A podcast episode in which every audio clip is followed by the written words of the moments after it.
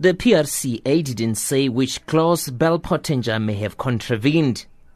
The UK Public Relations Industry Body is expected to release a written ruling in the first week of September. The ruling will give details on the violation. The DA's Phumzile van Damme says the company must come clean. We call on the PRCA to make sure that a strong sanction is handed down against Bell Pottinger to so that the message is sent to PR companies that they cannot engage in unethical conduct. We also call on, on Bell Pottinger to make sure that they pay back all the money that they earned from the Gupta accounts and uh, provide full disclosure of the Gupta contract.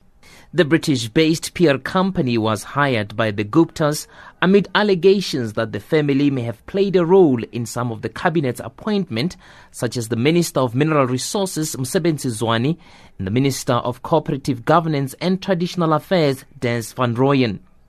It's alleged that the brief by the Guptas to Bell Pottinger included campaigns aimed at highlighting white dominance in the local economy 25 years after the end of apartheid.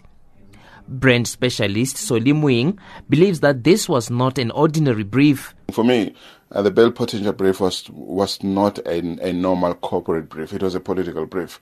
The fact that they they briefed uh, people like the, the ANC Youth League, the ANC uh, uh, Umkhonto Veterans League, the Women's League, people like uh, BLF and Mzwanele Manyi and other people who were supportive of the entire white monopoly capital agenda means that there was a lot more going on than meets the eye. So that's it's very important that we go deeper to understanding what really were they paid to do? What was the brief? We haven't seen the detail of the brief. What were they briefed to come and do in South Africa? The controversy surrounding Bell Pottinger has already caused the PR company some of its clients, including Investec and Brand SA.